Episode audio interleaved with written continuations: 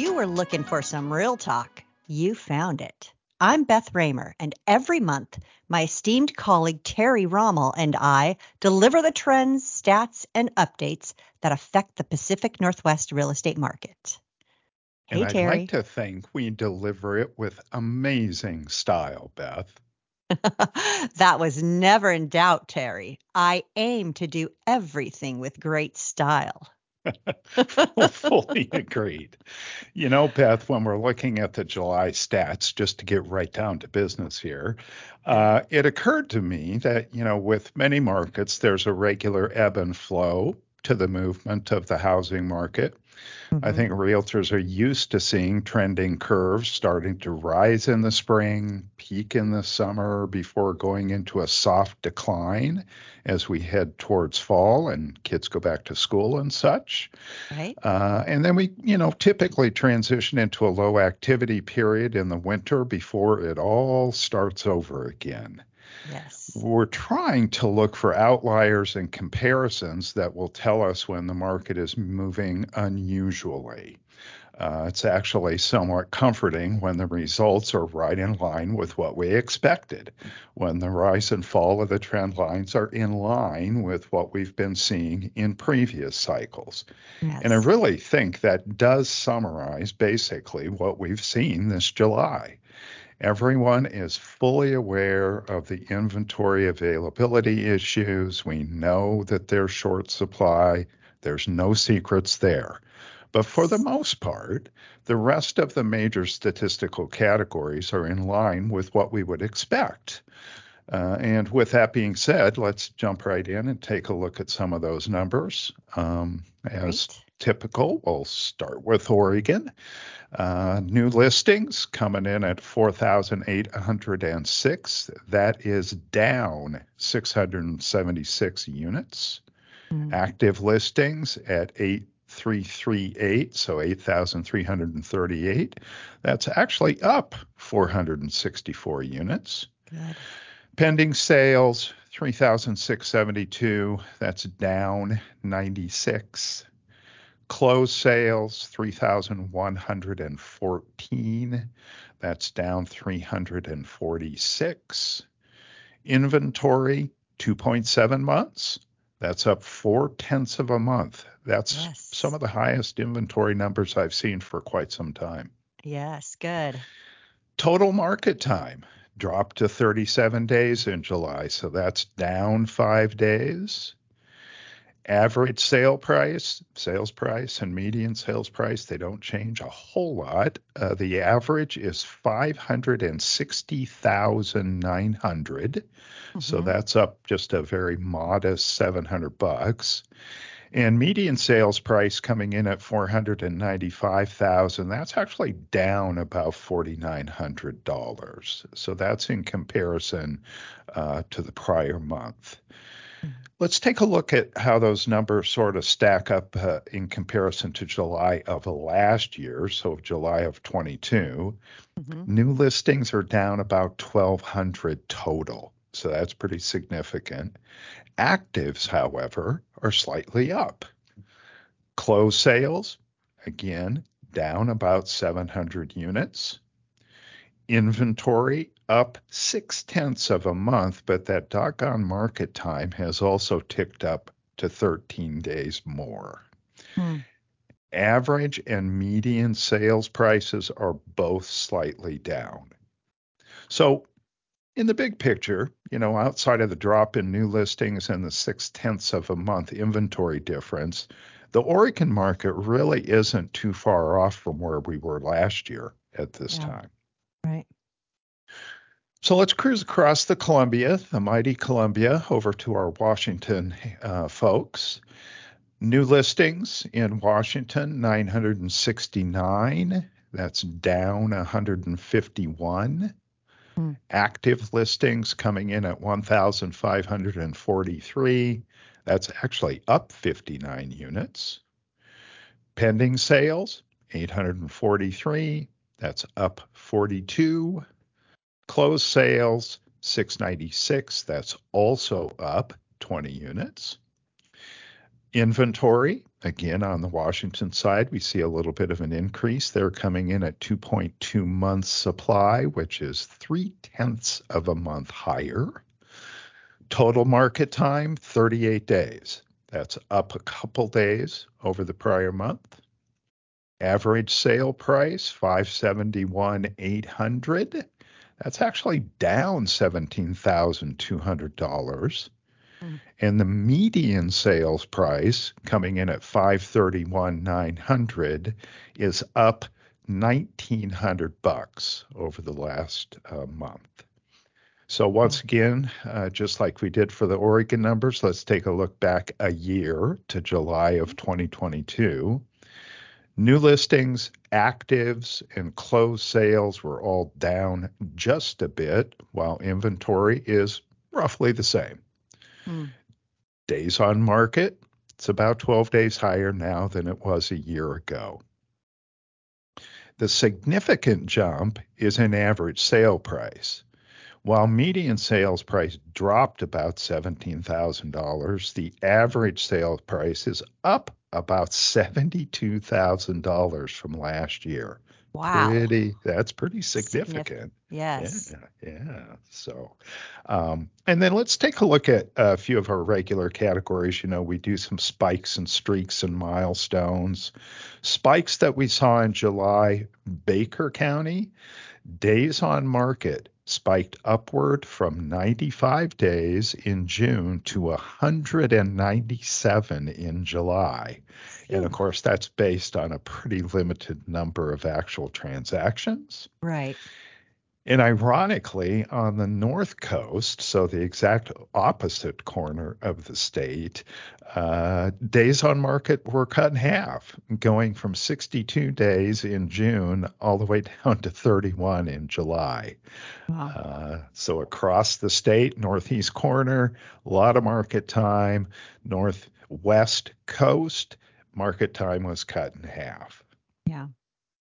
So here's some streaks. Um, Active counts keep climbing in Coos County in Southwest Washington. They've been trending up for four consecutive months. Douglas County, Lane, Mid Columbia, North Coastal, and Portland Metro are all on their fifth straight month of increased active listing counts. Curry County, however, tops them all with six straight months of increased actives. Mm. Douglas County has also seen a five month streak of increased pending listings, while Coos County's days on market has been trending down for four months. So, Coos County market, great place to anticipate less market time, apparently. Yeah. We do have a few milestones. Uh, Columbia Basin had their highest active count at 245 units since September of 2018. So almost five years. Wow. Curry County also had their most active listings, 214, since December of 2019. So about four years. So hmm. Those two markets are seeing some um, interesting milestones. Yes. And for the Portland and Southwest Washington markets, days on market stopped decreasing for the first time since February of this year. Huh. We did have a record breaker uh, once again, let's go to the northeast county of the state or corner of the state, Baker County, reached their all time highest average sale price of $820,400. Wow. Now, as I mentioned previously, there's not a ton of transactions, so the numbers tend to skew pretty easily there. Um, the the uh, catalyst for that dramatic increase in average sale price was a single property that sold for $7.4 million. so that, that will have a bit of an effect for sure. Yes. Wow. So, you know, one good thing uh, that I think we're seeing is more new construction growth. Um, yes. Not in every market, but some markets we are seeing some nice increase in those areas. Uh, Portland Metro, while it's down just four units, it's still coming in at 317 for the month, which is a pretty decent number. Yes. Southwest Washington, up three units to 105. Good.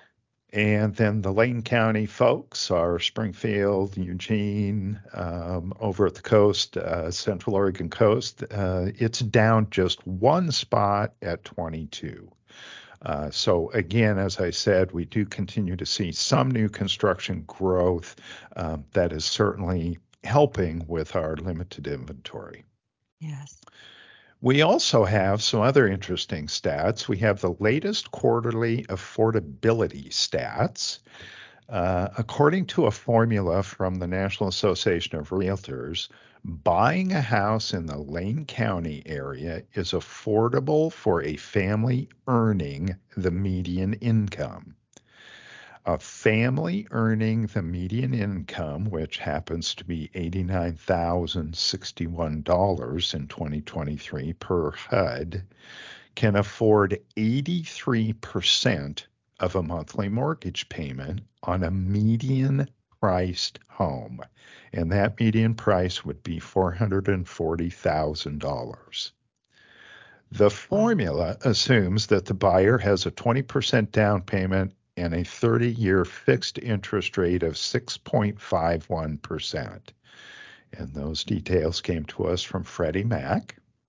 Hmm. So that's for the Lane County market. In Portland Metro, the median income figure is $114,434. And that means a family can afford 84% of the mortgage payment of a $559,900 home. Hmm.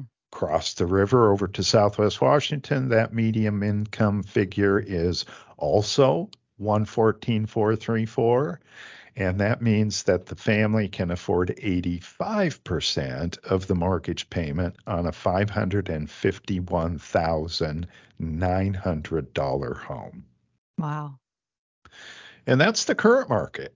Uh, it's obviously not ideal that a median income can't afford 100% of a median priced home in these various areas. Yes. But for the most part, the stats pretty much where most of us would expect. Home value still high, as is time on market. Listings are a little bit lower than hoped, but inventory is climbing a bit, helped a little bit by new construction units. All in all, it seems like the market is holding relatively steady. Mm. One interesting bit of information I did see on our good friend Elliot Eisenberg's economic blog mm-hmm. was that this is the sixth straight year of declining investment in U.S. homes by foreigners. Wow. Foreign sales investment in America topped out in 153 billion back in 2017 but that's dropped all the way down to just over 53 billion in the year ending this past March.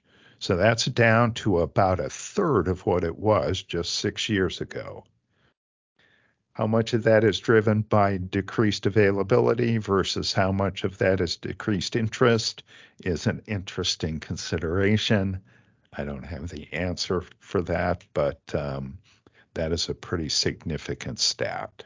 That is a significant stat. But, you know, we don't have that much inventory, so there isn't a lot to sell. So that would probably be a part of that consideration. Um, but yes. yeah, you know, a lot's happening over here in the United States. Mm-hmm. yeah, for sure it is. For sure it is. And I guess, you know, if I were to just sort of conclude that that whole diatribe on the stats, I think things are about as we would expect. Uh, yes. They're not great, but they're also not really bad. And uh, we're just sort of chugging along at this point. All right. Great. Terry, thank you so much for that information. And uh, it was very stylish, as you always yeah. are, you know. uh, please remember that our subscriber satisfaction survey is now live. We need just a few minutes of your time to tell us which services you liked and didn't like and how you feel about our service. The survey is an important benchmark for us to evaluate how we can help you better. So please go to RMLS Web and find the survey link. Plus, you'll be eligible to win a Fitbit, a free quarter of dues, smart notebooks, and more. And everyone loves prizes, right, Terry? Nice prizes, Beth. That's fantastic.